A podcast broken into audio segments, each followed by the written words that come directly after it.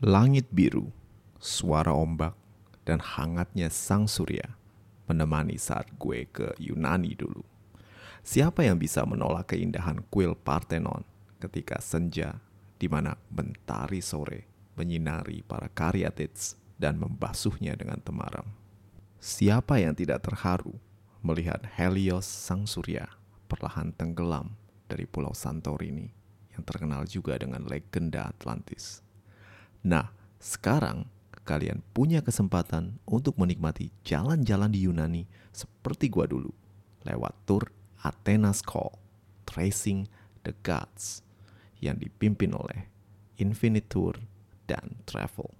Buat kalian pecinta mitologi Yunani, kalian pasti cocok ikutan tur ini karena kalian akan dibawa untuk mengunjungi tempat-tempat yang berhubungan dengan mitologi Yunani seperti Athens, Delphi dengan kuil Apollonya, Korintus, Patras, dan tentu saja Santorini.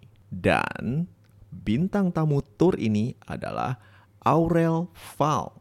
Siapa juga yang gak kenal dengan YouTuber mitologi kondang ini? Bersama Aurel Fal, kalian akan mengunjungi kuil-kuil para dewa dan tempat-tempat wisata yang indah dan historis di Yunani. Tentu, ini akan menjadi pengalaman tak terlupakan buat kalian pecinta mitologi Yunani. So, tunggu apa lagi? Mampir ke Instagram Infinite Tour and Travel atau kunjungi laman www.infinitetourandtravel.com. Dan ada kabar baik nih, buat kalian yang mendaftar dengan kode Mitologi Santuy, kalian akan mendapatkan potongan harga Rp400.000. So, what are you waiting for? Athena is calling.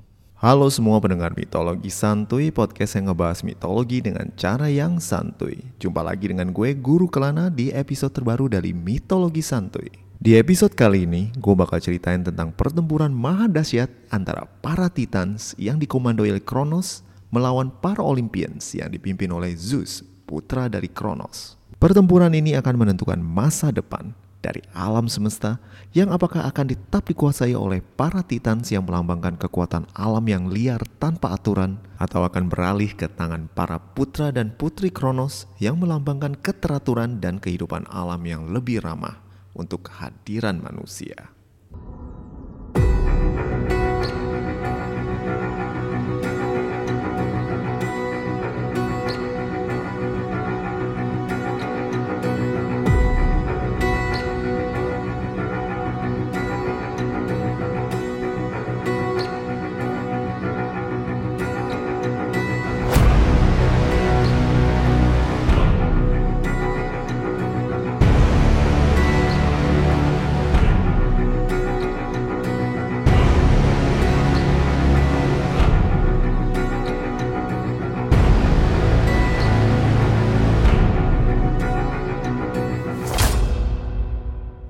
Usai membuat Kronos memuntahkan anak-anak yang ditelannya, Rhea, Metis, dan Zeus membawa para saudara-saudarinya melarikan diri dari hadapan Kronos.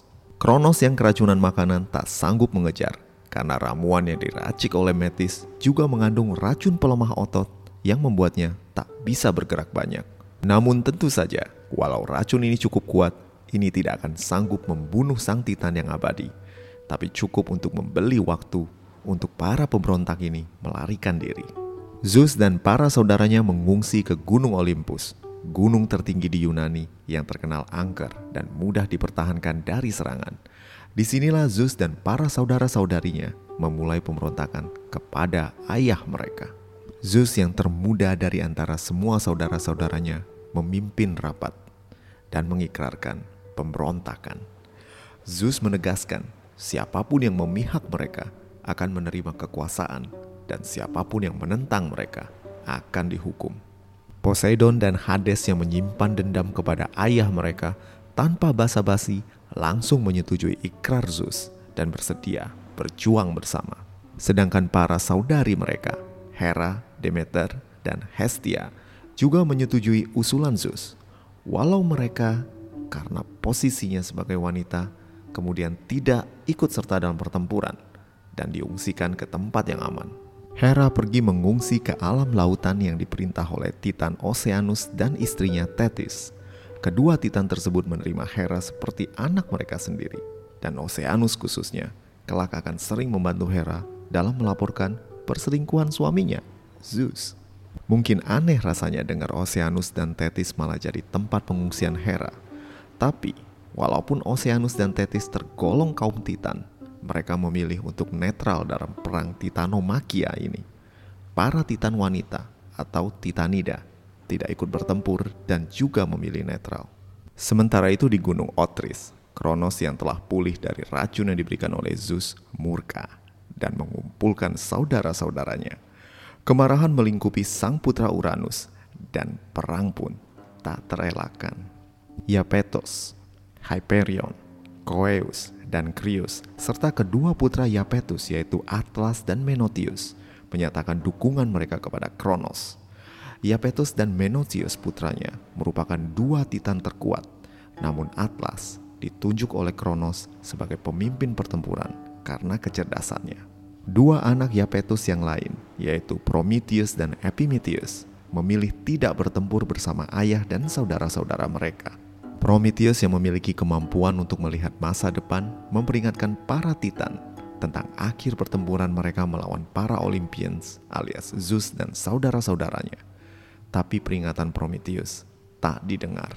Selain mengumpulkan saudara-saudaranya, Cronos juga mendapatkan bantuan dari dua sekutunya, seekor kambing raksasa nan mengerikan bernama Gorgon Aix dan Aegon, dewa badai lautan. Perang antara kedua pihak dewata ini pun dimulai dengan Zeus, Poseidon, dan Hades bertempur melawan paman-paman dan ayah mereka. Awalnya pertempuran mereka tak seimbang, dengan para Olimpian yang hanya bertiga kewalahan menghadapi kekuatan para Titan. Namun akhirnya, para keturunan Titan yang tidak suka dengan sifat tirani Cronos bergabung dengan trio Olympians. Yang pertama bergabung adalah Styx, putri dari Titan Oceanus yang dibujuk oleh sang ayah untuk memihak Zeus. Styx membawa serta keempat anaknya, Nike, sang dewi kemenangan, Kratos, sang dewa kekuatan, Kratos yang itu, Zelos, dewa pengabdian, dan Bia, dewa keperkasaan. Keempat anak Styx ini berperan besar dalam pertempuran melawan para Titan. Nike bahkan menjadi pengemudi kereta perang Zeus yang dengan gagah berani membawa sang dewa melawan para Titan. Metis yang juga anak dari Oceanus juga tak ketinggalan membantu Zeus dengan nasihat-nasihat dan juga strateginya. Pertempuran pun dimulai dengan Zeus dan para sekutunya yang bermarkas di Gunung Olympus dan para Titan di Gunung Otris. Zeus dengan mudah menaklukkan Aegon dan Gorgon Aix, si kambing ganas yang kemudian disembelih dan kulit serta kepalanya digunakan untuk membuat perisai Aegis, salah satu senjata andalan Zeus dan Athena kelak. Pertempuran para Olimpian dan Titan berlangsung selama 10 tahun, dan kedua pihak masih tak bisa mengungguli yang lain. Para Titan walaupun kehilangan sekutu mereka, masih sanggup bertarung tanpa kelelahan. Sedangkan para Olimpian dengan bantuan Styx dan anak-anaknya berhasil mengimbangi kekuatan dahsyat para Titan. Perang antara kedua kelas dewata ini berlarut-larut dan menimbulkan kerusakan yang dahsyat di permukaan bumi. Konon pertempuran mereka lah yang membentuk permukaan bumi dan juga lautan. Dan akhirnya, Gaia ikut juga turun tangan. Gaia sang bumi adalah ibu dari Cronos. Dialah yang memberi senjata dan kesempatan bagi Cronos untuk menumbangkan kekuasaan Uranus ayahnya. Gaia meminta Cronos untuk mengeluarkan putra-putranya, para Hekaton Kires dan para Cyclop dari Tartarus sebagai ganti dukungannya kepada Cronos. Namun setelah berhasil menumbangkan Uranus dengan cara yang sangat gori dan scary khususnya buat kaum pria, Cronos pun ingkar. Cronos yang walaupun sudah menjadi penguasa semesta merasa paranoid, takut akan siapapun yang lebih kuat darinya. Terlebih, bapaknya Uranus telah mengutuknya. Kelak keturunannya akan menumbangkan dirinya. Cronos tidak mau melepaskan para Hekaton Kires dan juga para Cyclops dengan alasan jika ayahnya saja tidak berani melepaskan mereka, apalagi ia, Cronos, tak berani berhadapan dengan saudara-saudaranya yang dikenal ganas dan mengerikan. Ingkarnya Cronos membuat Gaia kecewa dan memutuskan untuk memihak Zeus cucunya. Gaia mengunjungi Gunung Olympus dan memberitakan kepada Zeus bahwa kunci untuk mengalahkan para Titan terletak pada kekuatan para Hekaton Kires dan Cyclops yang terkurung di Tartarus. Namun membebaskan mereka bukanlah perkara mudah. Zeus harus pergi ke Tartarus, jauh di perut bumi. Konon sebuah palu tembaga baru akan mencapai Tartarus sebulan setelah dijatuhkan dari Gunung Olympus. Selain itu, Cronos juga telah menaruh seekor naga raksasa bernama Kampe untuk menjaga penjara Hekatonkyres dan Cyclops. Zeus yang desperate untuk mengalahkan ayahnya menerima saran neneknya Gaia untuk pergi ke Tartarus, meninggalkan tanggung jawab kepada Hades dan Poseidon untuk menghadapi para Titan. Zeus pun kemudian pergi sendiri ke Tartarus. Menghadapi naga penjaga Tartarus, sang putra Cronos mendapati perlawanan yang kuat. Namun kekuatan Zeus dan akalnya berhasil mengalahkan sang naga yang kemudian terbaring tak berdaya setelah menerima beberapa bogem Zeus. Zeus pun berhasil menemui para Hekatonkyres dan Cyclops. Hekatonkyres adalah ketiga putra Uranus dan Gaia. Wujudnya sangat mengerikan. Masing-masing dari mereka memiliki 50 kepala dan 100 tangan yang perkasa. Sedangkan para Cyclops adalah raksasa bermata satu yang perkasa dan memiliki kemampuan untuk membuat senjata, sesuatu yang tidak disadari Zeus ketika membebaskan mereka. Ketika menemukan mereka, para Hekatonkyres berada dalam kondisi yang lemah dan tak berdaya. Zeus memberikan mereka nektar dan ambrosia dari Amalthea. Ingat siapa Amalthea? Amalthea adalah kambing gunung babysitter Zeus yang tanduknya dipatahin oleh Zeus. Apparently, dari tanduk yang dipatahin ini mengalir ambrosia dan nektar, sumber nutrisi para dewa. Dan ketika makanan bergizi ini masuk ke indera pengecap para anak-anak Uranus yang terbuang ini, bangkitlah kekuatan mereka. Ketiga Hekatonkyres dan ketiga Cyclops menyatakan kesiapan mereka untuk mengalahkan para Titan pimpinan Cronos. Jika Hekatonkyres terlihat akan kekuatan fisiknya yang luar biasa, Zeus tidak memahami apa yang ditakutkan oleh Uranus dan Cronos terhadap ketiga Cyclops. Walau terlihat mengerikan dengan mata satu dan tubuh yang kekar, ketiga Cyclops ini tidak terlihat pandai bertempur. Namun keraguan Zeus segera sirna karena ketiga Cyclops ini punya kemampuan untuk membuat senjata. Argos, Steropes, dan Brontes, nama ketiga Cyclops ini menunjukkan kemampuan mereka untuk membuat senjata sesuai dengan kepribadian ketiga Olympians dan sekutunya. Kilat yang panas dan meledak-ledak diberikan kepada Zeus yang pemberani dan nekat. Sebuah trisula yang sanggup mendatangkan gempa bumi dan ombak dahsyat untuk Poseidon yang walau terlihat tenang, namun gelora amarahnya begitu mengerikan. Dan helm tak kasat mata untuk Hades yang suram dan juga mematikan. Dengan perlengkapan senjata ini, ketiga Olympians dan sekutu mereka maju berperang melawan para Titan yang dikomandoi oleh Kronos dan juga Atlas. Walaupun para Titan telah memperkuat barisan mereka, kali ini pertempuran didominasi oleh Zeus dan para sekutunya. Zeus dengan kereta perangnya yang dikemudikan oleh Nike menerjang ke barisan para Titan sambil melemparkan kilat yang menyala-nyala kepada mereka. Serangan kilat Zeus begitu dahsyat hingga salah satu dari Titan yang terkuat, yaitu Menoetius, terkena sambar geledek dan jatuh sampai ke dasar Tartarus. Sementara itu Poseidon mendatangkan gempa bumi dahsyat yang membuat para Titan sulit untuk bergerak maju tanpa terjatuh. Disinilah para Hekatonkyres, saudara-saudara Titan yang terbuang, menunjukkan kekuatan mereka. Dengan kekuatan 100 tangan kekar nan perkasa, ketiga Hekatonkyres mengangkat gunung dan batuan, melemparkannya ke arah para Titan yang kewalahan.